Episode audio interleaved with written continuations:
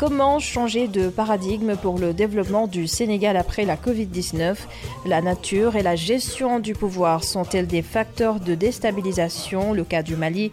Pour analyser toutes ces questions, l'ère du temps reçoit ce dimanche 23 août 2020 de 10h à 11h Dibril Diop, enseignant, chercheur et gestionnaire de projets de développement et Pape Dembatiam, économiste international, entrepreneur, conseil. L'air du temps, c'est ce dimanche sur iRadio 90.3 avec Alassane Sambadjop. iRadio, la radio d'ici et d'ailleurs.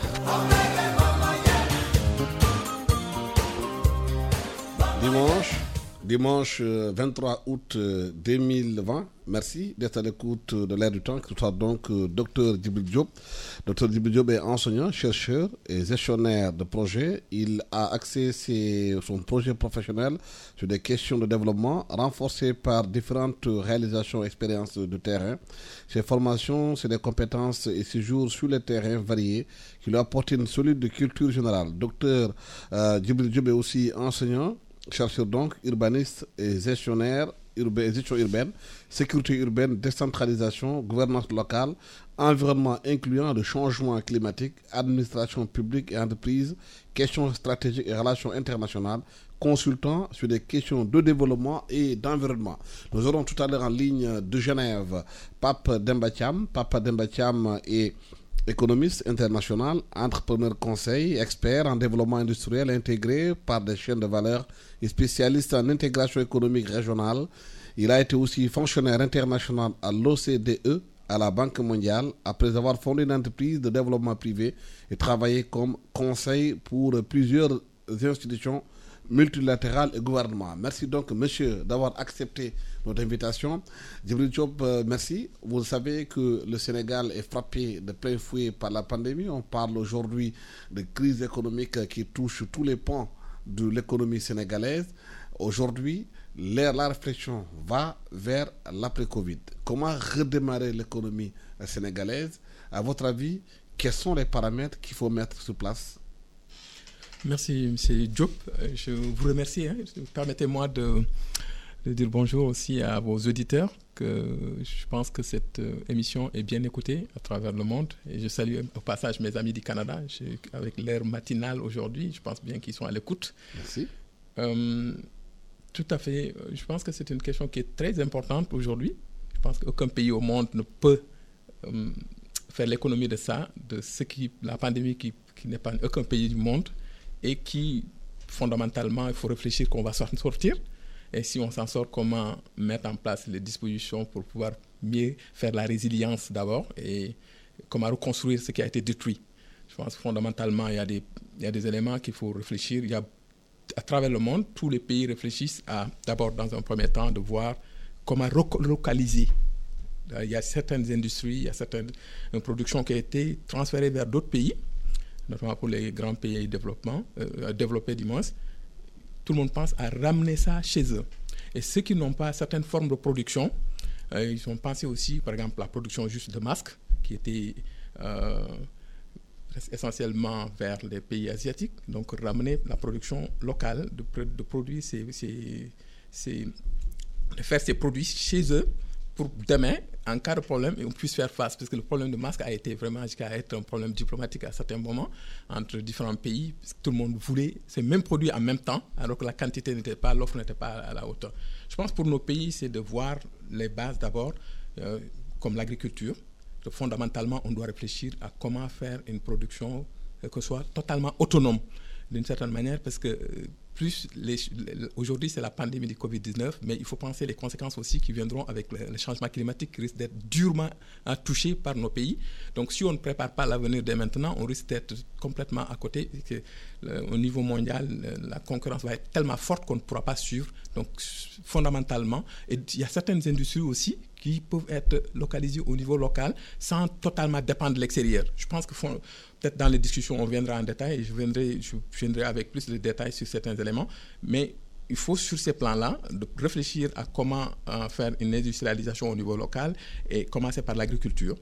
Et fondamentalement investir très fortement dans l'agriculture pour que le Sénégal soit autonome sur des différents points, que demain on soit à l'abri des soubresauts qui viendront de la Suisse, on, rejoint Pape Dembacham, qui est économiste international entrepreneur conseil, expert en développement industriel intégré par des chaînes de valeur spécialistes en intégration économique régionale.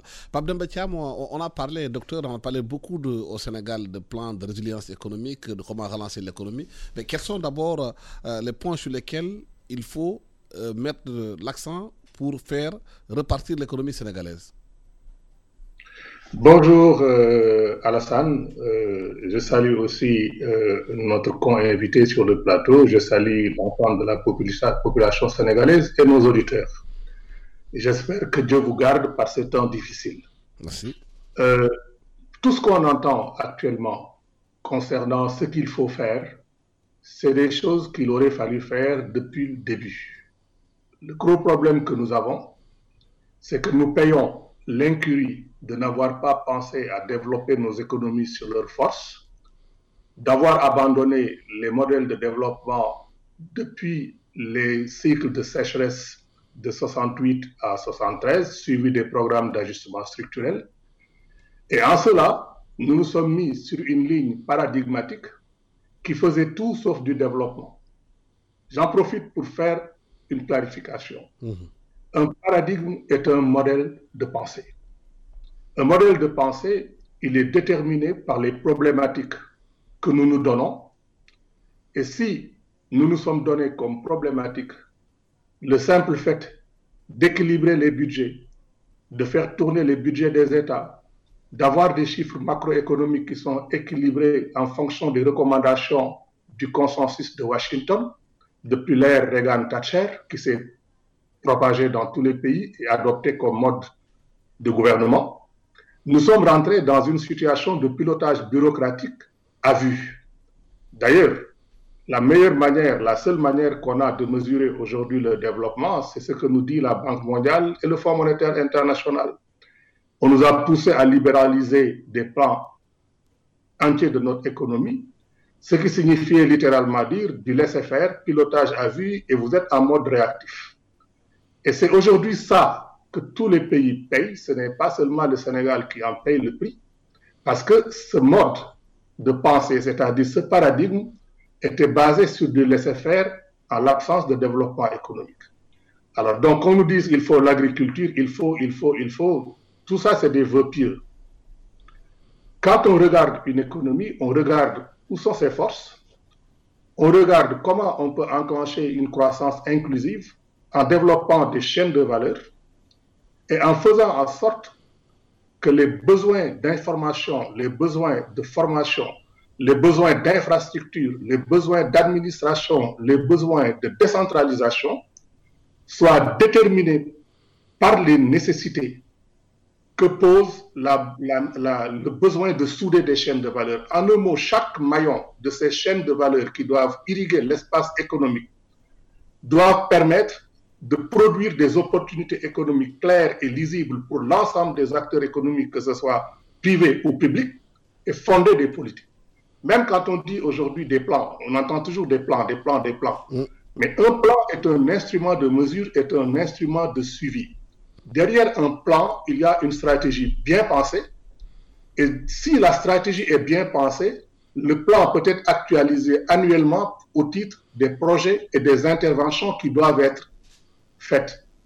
Donc, si on dit aujourd'hui on, construit un hôpital, un chemin de fer, on construit une arène, on construit n'importe quoi, si le plan est bien pensé en termes de développement inclusif et de désenclavement économique pour faire la participation du plus grand nombre de personnes au plus grand nombre d'activités auxquelles elles attachent de la valeur, même un hôpital, on devrait être capable de conjuguer l'importance de cet hôpital en tant que valeur ajoutée dans la création et le partage de richesses et le, pour le développement social. Donc, il nous faut fondamentalement changer de paradigme, c'est-à-dire les lunettes avec lesquelles nous voyons l'économie, en nous disant que ce que nous devons faire, c'est créer des opportunités de plus en plus importantes basées sur la transformation de nos ressources de tous ordres. Tant qu'on ne fera ça, pas ça, nous serons toujours des spectateurs de notre propre destin et nous serons toujours sur l'agenda des gens, des autres. Demain, c'est la France qui invite France-Afrique, après c'est Chine-Afrique, après c'est Amérique-Afrique, que sais-je encore? Il faut que cela cesse Parce que si cela ne cesse pas, nos masses seront de toujours de plus en plus pauvres. Et je peux vous dire une chose, la plus grande armée révoltée contre laquelle on ne peut rien, c'est un peuple affamé, conscient de ses droits, conscient de ses possibilités. Mhm. Donc les politiciens devraient commencer à s'allier avec les peuples en faisant des politiques qui permettent de régler les problèmes des peuples qui les ont élus. Oui. Euh, euh Diop, le professeur a parlé de transformer sur place les ressources africaines au lieu d'exporter les emplois. Aujourd'hui, le Sénégal est riche euh, dans beaucoup de, produits. Il est riche en pétrole, en gaz, les gens parlent, en agriculture, mais la plupart des produits sont exportés. Et qui dit exportation, dit exportation aussi des emplois. Euh, je salue d'abord mon co-débatteur aujourd'hui. Euh, je pense qu'il a dit des choses qui sont très intéressantes, surtout la transformation des produits.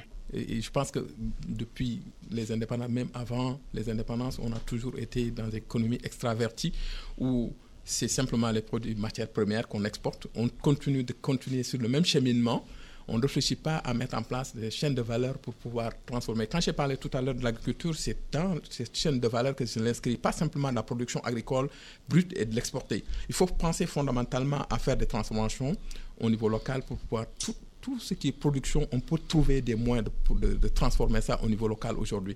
Si on a des partenaires qu'on va, avec lesquels on va s'allier, il est possible de mettre des conditionnalités pour que la transformation soit faite au niveau local avant d'exporter. si on ne trouve pas dans ce cheminement, on ne trouve pas de solution dans ça, on va toujours être dans le même mécanisme classique où c'est les productions euh, matières premières, matières brutes qu'on va exporter et qui vont nous revenir plus cher alors qu'on a les possibilités de le faire sur place en créant de l'emploi, en créant de la valeur ajoutée, en créant aussi une certaine forme d'industrialisation au niveau local. Donc fondamentalement, le paradigme doit changer. Si on doit aller le même mécanisme que ce qu'on a conduit dans les 60 dernières années, l'Afrique n'est pas sortie encore de l'auberge. Donc c'est la raison pour laquelle je pense qu'il euh, euh, ne faut pas aller très vite aussi, parce que nos peuples, on n'est pas autosuffisant. L'agriculture, c'est une base fondamentale si on veut aller dans certains domaines. Il faut construire, on a un potentiel agricole qu'il faut développer et qu'il faut ouvrir d'autres mécanismes aussi, d'autres portes.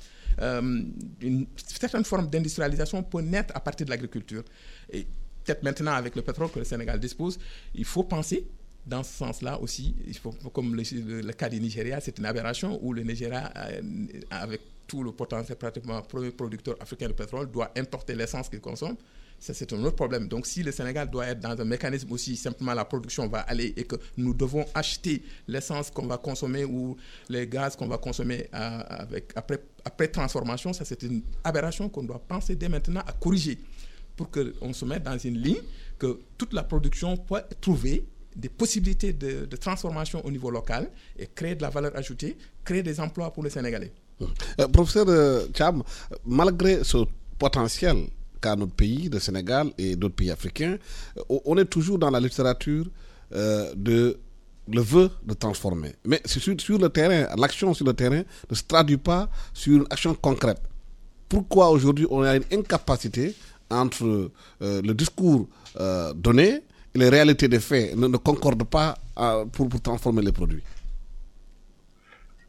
Merci beaucoup. Je suis tout à fait d'accord avec euh, le professeur euh, sur les, les prémices qu'il a posées. Mais votre question est encore beaucoup plus importante parce que la grande question est de savoir pourquoi nous savons tous ce qu'il faut faire, comment le faire, parce que l'expertise existe, ceux qui gouvernent savent qui a l'expertise, qui ne l'a pas, parce qu'il y a quand même des démonstrations qui ont été faites de, la réalité de cette expertise avec des résultats. Ceux qui gouvernent savent quelles sont les politiques qu'ils peuvent mener, quel est notre potentiel. La grande question, c'est de dire maintenant où se trouve, qu'est-ce qui manque, qu'est-ce qui bloque?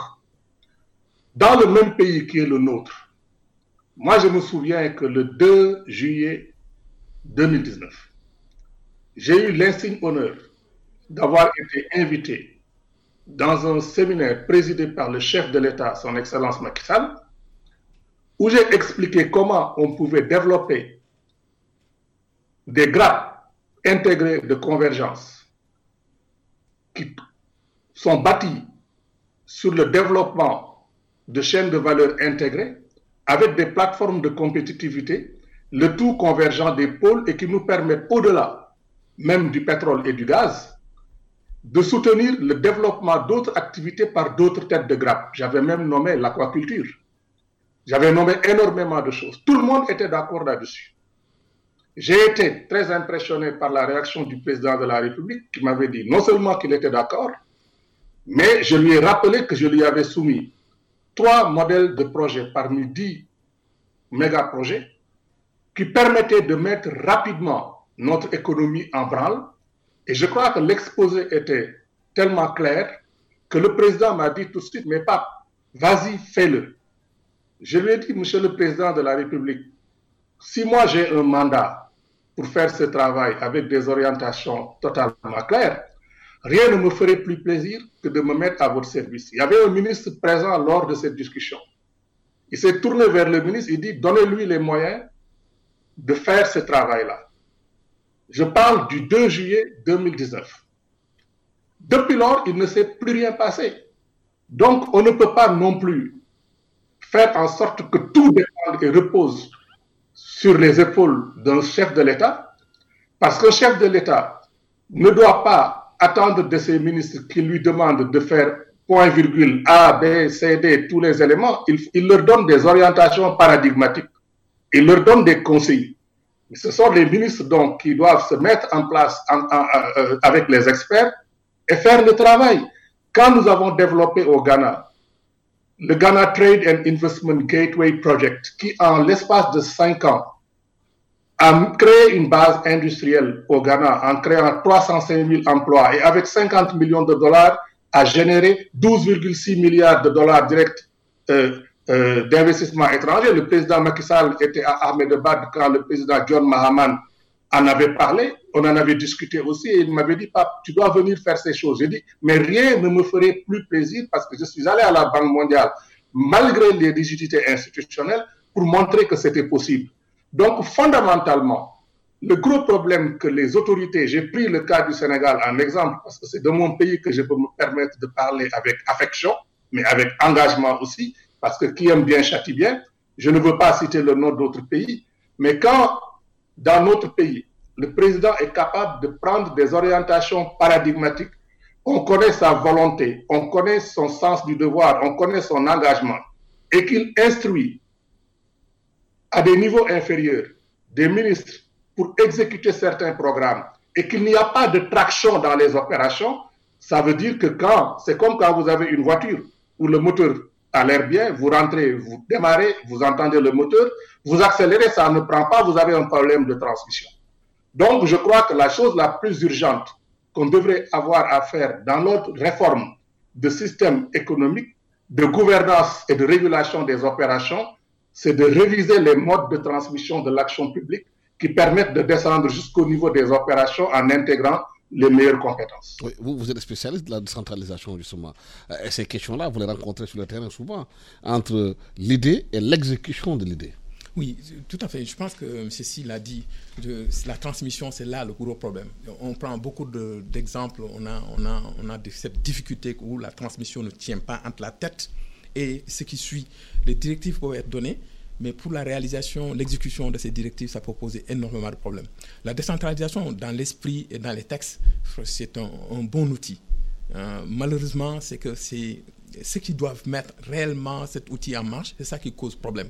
Euh, dans beaucoup de collectivités locales, de collectivités territoriales, il y a cette difficulté parce que simplement les personnes qui gèrent n'ont pas compris le sens de la décentralisation. Une décentralisation, l'essence même, c'est d'aller vers le développement local. C'est de créer les conditions que les populations puissent rester dans leur terroir, de créer des conditions pour que les populations puissent trouver le bonheur dans là où ils vivent. il y a les possibilités aujourd'hui. Le Sénégal a du potentiel pour ça. Mais on a la, problématique que les, acteurs locaux ont de la difficulté de comprendre que quels sont les moyens qui sont réellement à leur disposition pour le faire en regardant simplement le code général des collectivités territoriales, on n'a pas, franchement, on n'a pas beaucoup de choses à dire. On a les moyens qui sont là pour pouvoir entreprendre des actions, mais qui va prendre ces actions? Est-ce qu'ils comprennent réellement? Souvent, ils sont dépassés par euh, la localisation du capital aussi. Ça veut dire que c'est d'autres acteurs qui viennent, qui apportent des projets qui n'ont rien à voir souvent avec le projet qui est conçu au niveau local, ou simplement les acteurs locaux sont obligés de suivre la logique parce que c'est porté par l'État, c'est porté par un bailleur, c'est porté par une ONG, sans avoir une réflexion au niveau local de là où on veut mener. Donc le problème, c'est, je pense que c'est le problème de transmission, comme l'a dit M. Si, et qui cause problème. est-ce que le problème n'est pas dû quelque part au fait qu'il y a euh, euh, des, des, fonctionnaires qui sont en maillon beaucoup plus faible, qui bloquent le développement du pays, alors que l'État aussi en lui-même n'a pas des, outils de contrôle et de suivi de ces décisions?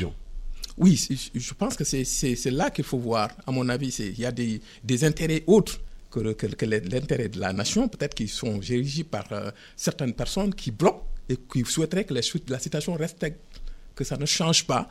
Peut-être c'est des intérêts qu'il faut voir et identifier et qu'il y ait un bon suivi par rapport à ça pour les éliminer dans le maillon. Parce qu'il n'est pas normal que les, directives puissent être données. Euh, alors qu'en bas, on ne suit pas, on n'a pas de réaction, on n'a pas de sanction. C'est là qu'il faut voir la, grande problématique. Je vais juste dire une petite anecdote. Euh, en 2009, quand on mettait en place la télévision numérique terrestre, nous, on avait, on avait lancé l'idée que c'était une opportunité du Sénégal de s'industrialiser un peu avec ça. Parce qu'on a des Sénégalais qui sont des, jeunes Sénégalais qui sont très forts en informatique, qui sont très forts n'importe quel outil informatique ou radio qu'on amène aujourd'hui, les Sénégalais peuvent réparer.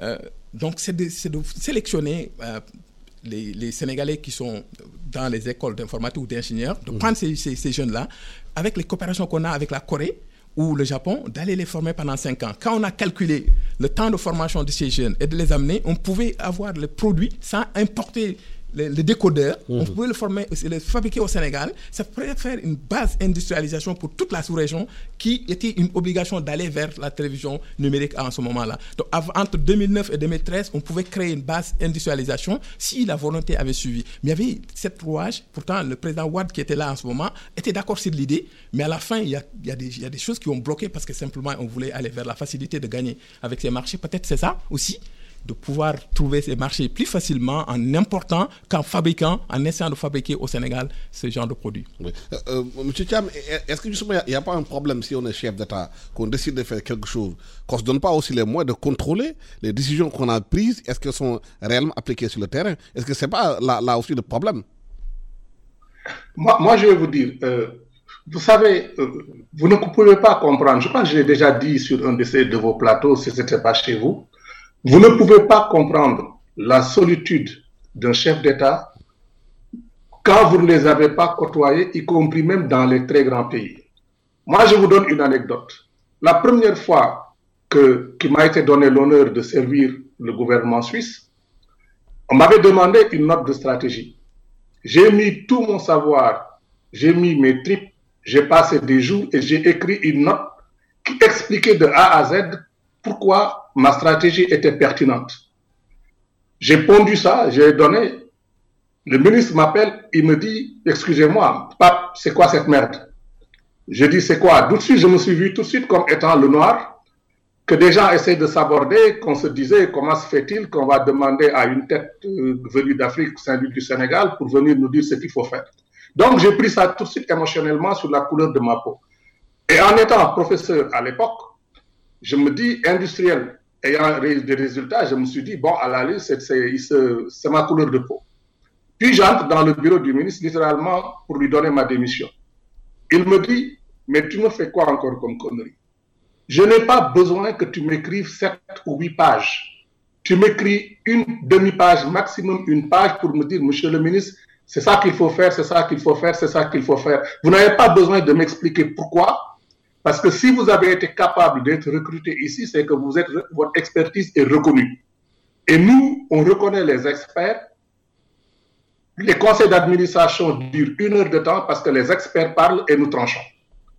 Donc, ça rejoint ce que le professeur disait en réalité. Lorsque les mécanismes de transmission sont bien huilés, lorsque vous avez des bureaucrates qui n'ont pas de problème de sécurité de l'emploi, lorsque vous avez des ministres qui n'ont pas peur d'avoir des experts brillants, parce que ici, nous payons les experts beaucoup plus cher que, que, ceux qui les emploient. Lorsque vous n'avez pas cette compétition entre le management et le leadership, vous pouvez mettre des plans d'opération pour faire tourner un gouvernement, utiliser des expertises et dormir tranquille. Mais lorsque vous avez, par exemple, des ministres ou des, des assistants techniques qui font de la rétention d'informations, qui vont cacher au chef de l'État un certain nombre de choses parce qu'ils veulent faire croire que c'est leur idée, vous avez déjà un problème fondamental dès l'instant que les rôles sont inversés et, le message est brouillé. La deuxième chose que vous avez, c'est que on a perverti la rationalité même de l'administration et des institutions. Lorsque vous nommez des personnes sur des bases politiques dans des administrations qui sont des institutions pour réguler l'activité économique, vous politisez les institutions et vous les dépouillez de leur quintessence. Et pire, s'il y a des malversations au niveau de ces institutions, vous ne pouvez même pas poursuivre les gens parce que ce sont vos alliés politiques. Donc, c'est la porte ouverte à la perversion de la rationalité des institutions. Troisième chose au niveau de la décentralisation, dans nos pays, et c'est pas seulement nos pays, même d'un pays comme la France, dont nous copions tout pour l'essentiel, on confond décentralisation et déconcentration du pouvoir. Un préfet, un gouverneur, c'est la déconcentration du pouvoir. Décentraliser, c'est mettre au niveau local des processus décisionnels qui sont conformes aux résultats que nous voulons obtenir par la transformation des ressources conjuguées au niveau local. Donc, déconcentration et décentralisation ne sont pas la même chose, mais doivent travailler ensemble parce que l'autorité de l'État déconcentrée sur le territoire local est le garant fiduciaire de l'exécution des projets qui sont déterminés par l'État. Donc, nous devons revoir toute la machinerie euh, de la prise de décision, l'orientation des projets, les priorités, mais fondamentalement les accès sur la transformation de nos ressources. Parce que lorsque vous bâtissez une économie sur ses forces, la densité des flux internes à l'espace économique national devient forcément supérieure à la densité des flux qui lui sont externes. Donc, vous créez un tissu économique cohérent, soudé et intégré. Donc, comme le président Senghor le disait, enraciné déjà dans la terre avant d'ouvrir ses branches à l'extérieur. Et c'est la leçon de développement économique que les pays asiatiques, ce qu'on appelle les pays, les économies à marché étaient émergents, nous ont administré. Et parce qu'en en faisant un modèle de développement comme ça, vous créez forcément des structures de veille qui vous permettent d'identifier les risques auxquels votre modèle de développement est exposé. Vous ne pouvez certainement pas prévoir la survenue de pandémies, mais vous pouvez lire dans votre système et regarder où sont vos, faiblesses et comment vous pouvez les corriger pour gérer le risque. C'est ça qu'on appelle du développement. Ce qu'on a fait, et c'est pas seulement le Sénégal jusqu'à maintenant, pour arriver à ce genre de catastrophe, c'est que nous nous sommes rendus aux bureaucrates apathiques. Je les connais parce que moi, j'ai vécu l'horreur de l'aide au développement de l'intérieur. J'ai été presque dans toutes les institutions et je vous assure que, d'ailleurs, c'est un de vos journalistes qui a finalement choisi le titre de mon livre sur la question. Après que l'ancien ministre des Finances et de l'Industrie de France, Alain Madeleine, m'a dit, Pape, il faut écrire un livre sur la fabrique de pauvreté, pour expliquer comment on en est arrivé là. Mais dans notre cas, comme je l'ai déjà dit dans plusieurs journaux, dans plusieurs publications, nous avons beaucoup plus facilement la capacité de redresser l'économie et de la réorienter très rapidement parce que nous n'avons pas des structures qui sont ossifiées, qui sont prégnantes pour résister au changement. Moi, je vous parie, on fait des états généraux là-dessus sur un mois, en un an, on vous déroule des programmes et vous voyez les résultats. Mais en regardant aujourd'hui sur le terrain, ce qui est fait après le plan de résilience dont on parle, les réunions qui sont tenues, est-ce que vous avez l'impression qu'on est en train de changer de direction? Est-ce que le changement, il est déjà perceptible? Ou bien vous avez l'impression qu'on va refaire la même chose, reconduire les mêmes habitudes et continuer dans cette, sur cette lancée? Franchement, j'ai l'impression qu'on est en train de faire d'ici place ou même de, de, de, reculer par rapport à ce qui a été déjà entamé. Donc je ne pense pas que ce plan de pandémie, ce plan qui est mis en place pour la résilience puisse, après Covid, nous permettre de partir sur de bons pieds. Je ne pense pas. Parce que le paradigme. Incapacité à impulser le changement. Oui, ça? je pense qu'on a, on a, on a cette difficulté encore de faire cette rupture. On a de la difficulté encore de faire cette C'est quoi C'est un problème psychologique Je pense que c'est un problème de mentalité, à mon avis. C'est un problème de mentalité. C'est un problème aussi, euh, je ne sais pas, de d'avoir une. Michel Cham l'a dit tantôt, c'est d'avoir peut-être les bonnes personnes à la bonne place. Si on a politisé l'ensemble de l'administration, euh, qui doit conduire certaines actions de développement et qui doit piloter certaines actions de développement. Donc un gros problème se posera nécessairement. Euh, il faut savoir détacher ça, détacher certains postes de décision qui sont très importantes pour le pays, pour la conduite de l'économie du pays par rapport à la décision politicienne. Il y a des acteurs politiques qui peuvent faire leur jeu, mais ce qui est pour la conduite économique du pays, il faut vraiment des gens qui sont compétents, dont leur savoir euh, est partout reconnu qui doivent diriger ça. Les politiques vont faire leur jeu et les autres vont conduire tout ce qui est des structures qui sont fondamentalement nécessaires pour euh, faire la base économique de ce pays-là. À défaut de ça, c'est clair, on va, la roue va encore être dans la même place. Euh, ce que je constate jusqu'à maintenant, je ne pense pas qu'on va vers des ruptures. On va vers une continuité de ce qu'on a vécu euh, dans les années passées. Pape le, le, Mali, certes, ce n'est pas, le Sénégal, mais si on regarde bien la, gestion des pouvoirs, des structures de pouvoir dans ces pays-là, vous avez euh, l'impression que euh, la façon de gérer, c'est ça qui crée ces situations de crise profonde?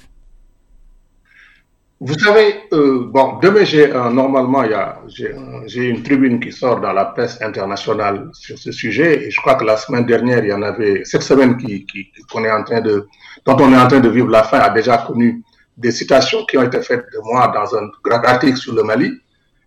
Il y a une résultante. Euh, le Mali vit de fait des gouvernements, entre guillemets, d'union nationale depuis plusieurs années. Pourquoi je dis ça? Parce que ce sont exactement les mêmes acteurs qui ont été dans les mêmes gouvernements, qui ont changé de bord, qui se sont opposés, qui se sont retrouvés. Un peu d'ailleurs comme ce qui est en train de se passer dans notre pays depuis très longtemps. Comme le Sénégal, les mêmes. Parce que les mêmes, c'est les mêmes. C'est les mêmes. Moi, je ne peux pas comprendre qu'on puisse faire les mêmes choses avec les mêmes gens, de la même manière, dans des contextes différents et espérer des résultats différents. En réalité, ce qu'on a toujours acheté au Mali, c'est la pointe socialo-politique. Parce qu'on était parti de l'idée que la plupart des politiques qui étaient intégrés dans des gouvernements d'union nationale, qui ne disaient pas leur nom, avaient une clientèle politique et sociale que ces gens contrôlaient, contrôlaient leur base. C'est encore du mimétisme parce que nous ne sommes pas dans des pays où les consignes de vote vous dites que le Parti socialiste en France a donné les consignes de vote. D'ailleurs, même en France et ailleurs, on a commencé à dire que les voix n'appartiennent plus aux partis politiques dans la mesure où l'idéologie elle-même ne, veut plus rien dire. La seule idéologie de la réalité qui compte aujourd'hui, c'est ce que vivent les populations. En France, qu'on a tendance à prendre comme modèle, même si on ne le dit pas, dans les actes, c'est ce qui se fait, même si on préférerait entendre un petit expert français euh, que de prendre un grand expert international que tout le monde utilise. Ce n'est pas un problème, c'est un, une maladie qui va finir par disparaître sous la pression des peuples. Parce que mon père, moi, m'a appris quelque chose. Il m'a toujours dit, pas, là où c'est du travail d'expert qui doit se faire, si tu te sens expert dans ton domaine, ne te mêle pas à cette discussion. Parce qu'à la fin de la journée, il n'y a que l'expert, le véritable expert qui fera le travail et qui produira des résultats. Alors, ce qui s'est passé, c'est qu'on a inhibé tous les experts, on a muselé les complaintes et les gémissements des peuples qui souffraient avec des arrangements politiques. Aujourd'hui, maintenant, c'est la courte à l'opportunisme. Il, y a, bon, il y a des gens qui se retrouvent dans les mouvements M5 ici, alors qu'ils ont fait partie de tout ça parce qu'ils sont débordés par la base populaire. Les jeunes ne peuvent plus traverser la mer au risque péril de leur vie parce qu'ils n'ont plus d'espoir dans leur pays. Les peuples sont désespérés, mais maintenant les peuples sont beaucoup plus informés. Quand vous entendez ces affaires de milliards, c'est ceci, cela, ils se disent, tiens, mais tout ça c'est possible dans nos pays. Même quelqu'un qui ne sait pas lire et écrire à un smartphone. Vous prenez un pays comme le Sénégal, le taux de pénétration des smartphones est l'un des plus importants au monde, de par la densité. Alors, quand un peuple est informé de sa misère, parce qu'il vit la misère, ce n'est pas notre cas encore au Sénégal, nous avons la chance, nous ne connaissons pas de famine. La solidarité fonctionne, mais moi j'ai vécu, j'ai vu des pays où je vous assure que quand vous sortez de ces pays, vous êtes heureux de vivre au Sénégal, même si tout est relatif. Mais quand les gens se rendent compte de la capacité qu'il y a à faire la différence et qui se rendent compte que les gens qui sont au pouvoir ne veulent pas le faire, qu'est-ce que vous voulez qu'il leur reste en fin de compte? S'ils ne peuvent pas compter sur des alternances politiques Ils vont finir par exprimer leur colère dans la rue. Ça crée des révoltes, mais comme on le sait depuis la Révolution française de 1789 ou encore la révolution titre islamique de 1979, la révolution iranienne, c'est pas ceux qui font les révoltes qui récupèrent le pouvoir. Le pouvoir est récupéré toujours par les forces les plus structurées. Dans sous nos cieux, en général, c'est l'armée. Et on risque d'entraîner, d'entrer d'aventure en aventure. Donc, il est important aujourd'hui, au lieu de menacer, de fermer des frontières, de faire des actes bureaucratiques, moi, la sagesse m'apprend qu'il faut savoir froidement discuter avec les uns et les autres, ne pas attribuer des torts, ne pas couper les ponts en distribuant les bons points et les mauvais points, mais regarder fondamentalement comment on peut mieux servir la plus grande armée du peuple, la plus grande armée du monde qui est le peuple, lui donner des gages de travailler pour lui et qu'il voit les résultats, ça c'est la meilleure protection qu'un dirigeant politique peut avoir. Est-ce qu'au Mali aujourd'hui, euh, Job, on doit s'acheminer vers cette voie avec l'armée qui, est venue, qui s'est installée, qui semble vouloir réunir tout le monde pour que les gens travaillent davantage? Parce que, comme euh, l'a dit Pape de Batiam, à chaque fois il y a des bricolages dans les, dans gouvernementaux et que les, populations se rendent compte que les dirigeants s'enrichissent davantage, les enfants sont dans le luxe le plus euh, insolent, alors que les gens meurent pratiquement de faim dans les rues. Fondamentalement, je pense que je suis tout à fait d'accord sur son, euh, son analyse. Je pense que pour le cas du Mali, c'est une aberration. Ce que et, on a constaté hier, dès hier, la, deuxième mission de la, de CDAO, je ne sais pas, la dernière mission de la CDAO, euh, a changé de cap complètement. Que les premières affirmations du vin, c'était complètement une aberration. Ils sont passés complètement à côté. On ne peut pas se battre contre le, peuple malien, même si on prend juste le point de vue de la gouvernance. Ce qui s'est passé en Gambie, c'était normal parce que c'était le peuple était de ce côté-là. On peut aller, on peut être accueilli par des, euh, des fleurs et tout. Mais si on avait décidé d'aller faire une intervention militaire au Mali, c'était une catastrophe puisque le peuple n'est pas avec la CDAO dans ce moment-là. Et qui va accepter que Ibrahim Boubacar Keïta revienne au pouvoir avec le peuple? Il va gouverner quel peuple? C'est une aberration de penser à ça. Je pense que fondamentalement son analyse tient. Et la CDAO, comme au, niveau de l'Union africaine, on doit comprendre que les peuples maintenant sont éveillés. C'est-à-dire les textes qu'ils ont mis en place à un moment, il faut réfléchir à mettre en place des textes qui sont adaptés aux réalités socio-économiques des pays. Les populations sont éveillées et sont au courant de tout ce qui se passe dans leur pays. Il faut fondamentalement penser aux peuples qui veulent avoir le développement. Les, populations aspirent à avoir le développement. Légitimement, ils voient des choses qui se passent autour d'eux, ils n'ont pas accès à ça et qu'ils sont en train de se couper dans la pauvreté le, plus absolu. Donc on va demander, on va demander notre part, même si réellement tout n'est pas, parce qu'il y, a souvent des milliards qui sont annoncés, ce n'est pas la, vraie réalité sur le terrain, mais en voyant parallèlement certains excès, certains laissés aller, notamment le clan qui se, se, met au pouvoir et qui, euh, fait ce qu'il veut. Donc finalement, ça crée des ruptures entre les gouvernants et, et la population. Je pense que pour le Mali, il faut reprendre les choses normalement et discuter avec cette junte et voir comment on va mettre une transition en place et maintenant mettre des verrous peut-être et discuter que euh, ce cas de figure pour que ça ne vienne pas demain et comment les Maliens vont réfléchir à ça. Je pense que les Maliens sont très conscients de ça. Ces derniers temps, en les écoutant, aussi bien dans la diaspora que de l'intérieur, les gens sont très conscients de là où ils veulent aller, qu'ils ont tenté plusieurs fois la démocratie qui a échoué. Ils veulent mettre en place un système que demain, personne ne viendra euh, pervertir d'une certaine manière parce que simplement tu es élu président, tu es soi-disant élu président, on peut dire comment les élections se passent euh, d'une certaine manière.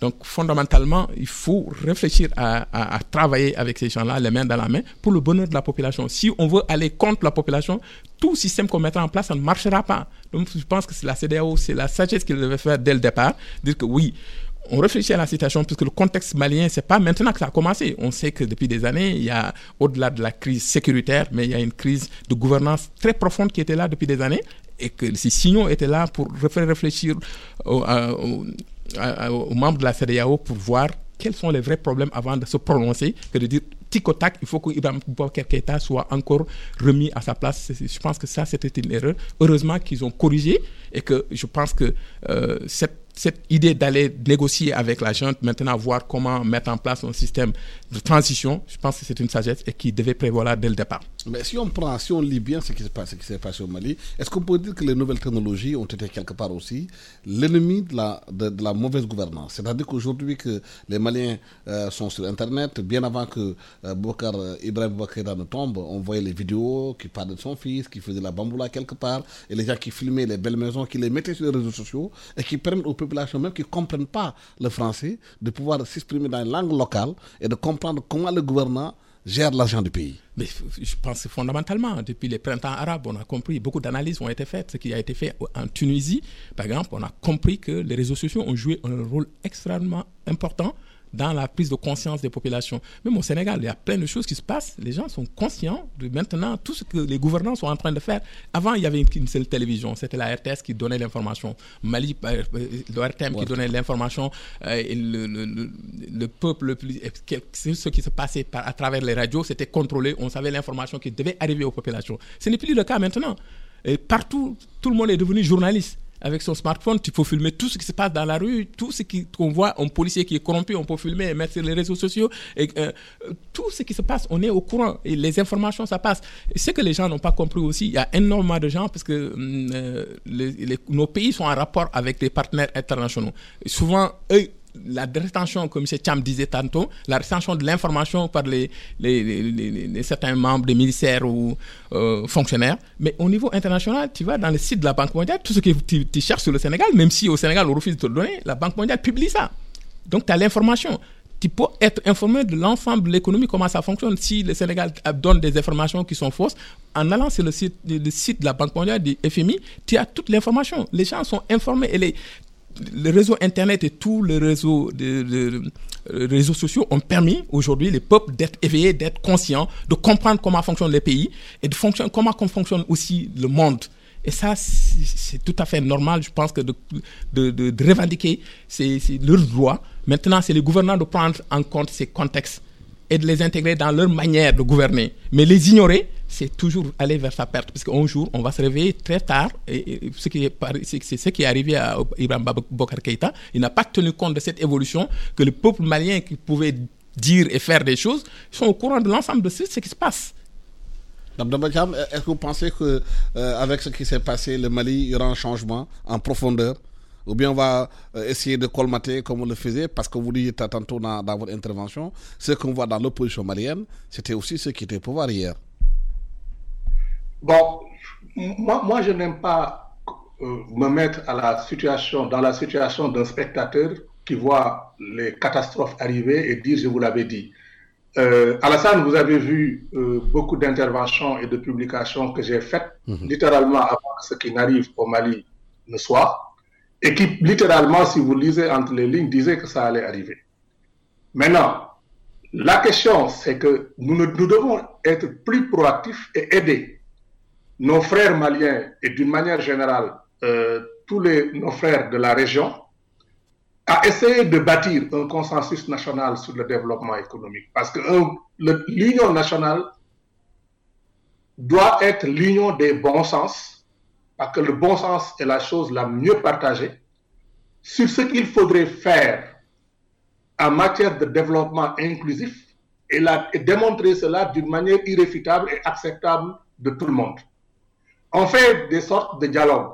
Mais est-ce qu'on a vraiment des dialogues sur les politiques économiques dans les zones les plus décentralisées, dans un monde globalisé où ce qui signifie le plus, c'est ce qui se passe sur le plan local. Plus on est globalisé, plus ce qui se passe sur le terrain local est important. Donc, le changement de paradigme doit déjà venir de ce changement de modèle de pensée en disant que nous allons réunir les Sénégalais, les Maliens, les Gambiens, les Congolais, tous ces gens autour de l'essentiel de proposer des programmes économiques décentralisés par région et d'amener tous les acteurs, quelle que soit leur obédience politique, lorsque vous présentez des programmes pour lesquels les peuples voient leur intérêt immédiat, non seulement les peuples auront la patience que d'avoir que ces programmes se réalisent, Mais si vous les embarquez, ils ne seront pas plus pressés que vous parce qu'ils sont dans le même train, qui roule à la même vitesse et ils savent tous à quelle heure et quel jour le train va arriver. Je vous donne un exemple. Moi, j'ai la chance de vivre euh, dans un pays où j'apprends. J'ai toujours appris dans ce pays, tout comme j'ai toujours appris de mes parents. Nous sommes dans un pays où depuis 172 ans, je dis bien 1, 7, 2, 172 ans, il n'y a jamais eu de gouvernement renversé. Je ne parle pas par les armes, hein, je parle même par l'Assemblée. Parce qu'il y a une forme d'union nationale, de partis d'obédience différentes, mais cette union nationale se fait sur des programmes de développement économique. Cette union, ce modèle de pensée s'est reflété au niveau fédéral déjà, mais aussi au niveau cantonal, c'est-à-dire au niveau des États, au niveau des communes. C'est ce qu'on appelle la formule magique. Donc vous avez des partis qui sont différents, mais tous ces partis travaillent à apporter leur contribution à la réalisation de programmes que sur le plan national, communal, cantonal, personne ne peut flinguer. Alors, résultat, tout le monde tire à la même corde et vous avez une véritable union nationale. Ça n'empêche pas que lors des votes, on vote pour le parti X, pour le parti Y, qu'il y a plus de voix, qu'il y ait plus de voix ou de représentativité. Mais cette union nationale fonctionne sur ces bases-là. Parce que lorsque vous voulez mettre ensemble des gens, il faut mettre sur la table quelque chose pour laquelle chaque personne peut revendiquer une part de propriété. Si vous le faites sur la base de l'exclusion, vous créez des frustrés. Et quand vous créez des frustrés, vous êtes peut-être, vous avez la légalité peut-être, mais vous n'avez plus de légitimité. Et c'est ce qui est en train de se passer et qu'il nous faut éviter. Donc, moi, j'inviterai les chefs d'État de la région à se pencher sur des modèles de développement économique qui permettent de réunir le peuple, les politiques, les technocrates autour d'une même raison et changer pour une fois notre état de raison. Est-ce qu'aujourd'hui, justement, on doit davantage euh, s'entendre autour de l'essentiel, même si nos idées sont divergentes sur la façon de gouverner, mais l'essentiel pour l'intérêt du peuple et des Sénégalais sur un projet bien précis, et c'est valable aussi pour le Mali Mais fondamentalement, je pense bien que le paradigme, c'est là. C'est-à-dire l'intérêt national, c'est quoi? Et, les intérêts particuliers vont toujours exister. Comme dans, même dans, au, sein, de nos familles, on a toujours des intérêts particuliers. Mais quel est l'intérêt de la famille pour aller ensemble, pour que la famille soit soudée, unie? C'est ça qu'il faut voir. Je pense que nous tous, si on se redit sénégalais, on a un socle commun. Et ce socle, on doit se retrouver là-dessus. Quelle que soit son appartenance et nos divergences, on doit se retrouver sur ça. Et peut-être c'est ça qui manque encore. C'est ça qu'il faut construire. Si on a cet idéal-là, cet objectif, on va fondamentalement arriver à des résultats. Je pense qu'il euh, faut travailler dans ce sens-là, que personne ne peut venir demain changer cet idéal. En conséquence, il faut savoir mettre en cause nos, schémas de pensée avant de réfléchir sur le clan, réfléchir sur la famille, réfléchir sur mon groupe, mon parti politique, mais il faut savoir réfléchir quel est l'intérêt du Sénégal Quel est l'intérêt national? Même si ton parti politique va être perdant quelque part, mais l'intérêt du Sénégal, c'est quoi? À un moment, il faut savoir prendre cette décision. Tant qu'on n'est pas parvenu à casser ce schéma de, pensée qu'on a, à, penser en groupe, penser en, à mon clan, on ne parviendra pas à cette union nationale qui est nécessaire pour construire quelque chose de commun quelque chose qui va être plus solide à mettre en place pour pouvoir demain dire que le Sénégal va émerger. Je pense que euh, tous les éléments de schéma de pensée, les gens l'ont dit, on a énormément écrit. Euh, ce qui reste maintenant, c'est de, voir, voilà, de faire, de faire, d'aller vers là. Et il y a des possibilités pour là. Il y a pas, c'est pas diabolique, mais simplement il faut savoir se mettre en cause. Et si on se met en cause notre rôle et voir l'autre en face de moi, c'est pas un ennemi, quelque part, mais j'ai besoin de lui dans sa diversité pour pouvoir ensemble pour construire quelque chose de commun ensemble. Je pense qu'on va réussir.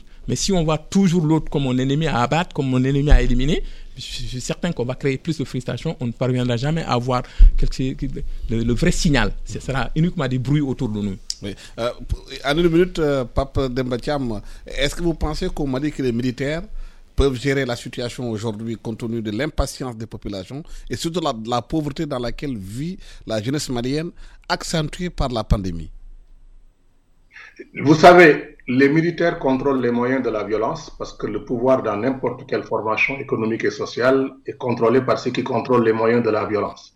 Ça ne fait pas d'eux des gens qui savent, qui peuvent, mais ça fait de, des gens qui sont capables d'arbitrer les débats. Je crois que, euh, comme le professeur l'a dit, je suis tout à fait d'accord avec sa prestation, qui est une excellente prestation, et ça me fait plaisir de chaque fois que j'entends un, Sénégal, un Sénégalais parler, je me dis, mais pourquoi notre pays n'y arrive pas?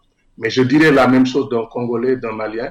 Ce qu'il nous faut aujourd'hui, c'est que les militaires doivent faire un appel à compétences pour pouvoir proposer des problèmes, des programmes de développement intégrés, les mettre sur la table et arbitrer les discussions entre les divers acteurs de la vie économique et politique et sociale euh, du Mali. Et ça, peut-être que les Maliens pourront nous administrer une leçon de gouvernance et de développement économique intégré, pensé pour les Maliens, pour les Maliens, et qui pourrait créer la stabilité dans la région. Voilà, merci infiniment. Le temps que nous est imparti est terminé. Merci au professeur Pabdem Bacham, qui est économiste international, entrepreneur, conseil expert en développement industriel intégré par les chaînes de valeur spécialisé en intégration économique régionale. Merci au docteur Djibril Diop, qui est aussi spécialiste en économie en développement, qui a travaillé beaucoup sur la décentralisation, qui vit aujourd'hui à Montréal, c'est ça, au Canada. Euh, en partie. En partie, entre le Sénégal et, le, Canada, qui est aussi spécialiste de la centralisation. Merci à toute l'équipe technique qui m'a accompagné, Chérine Saliou, euh, euh Saliou Dem et ensuite euh, Biran Sissé. Bon dimanche à tous.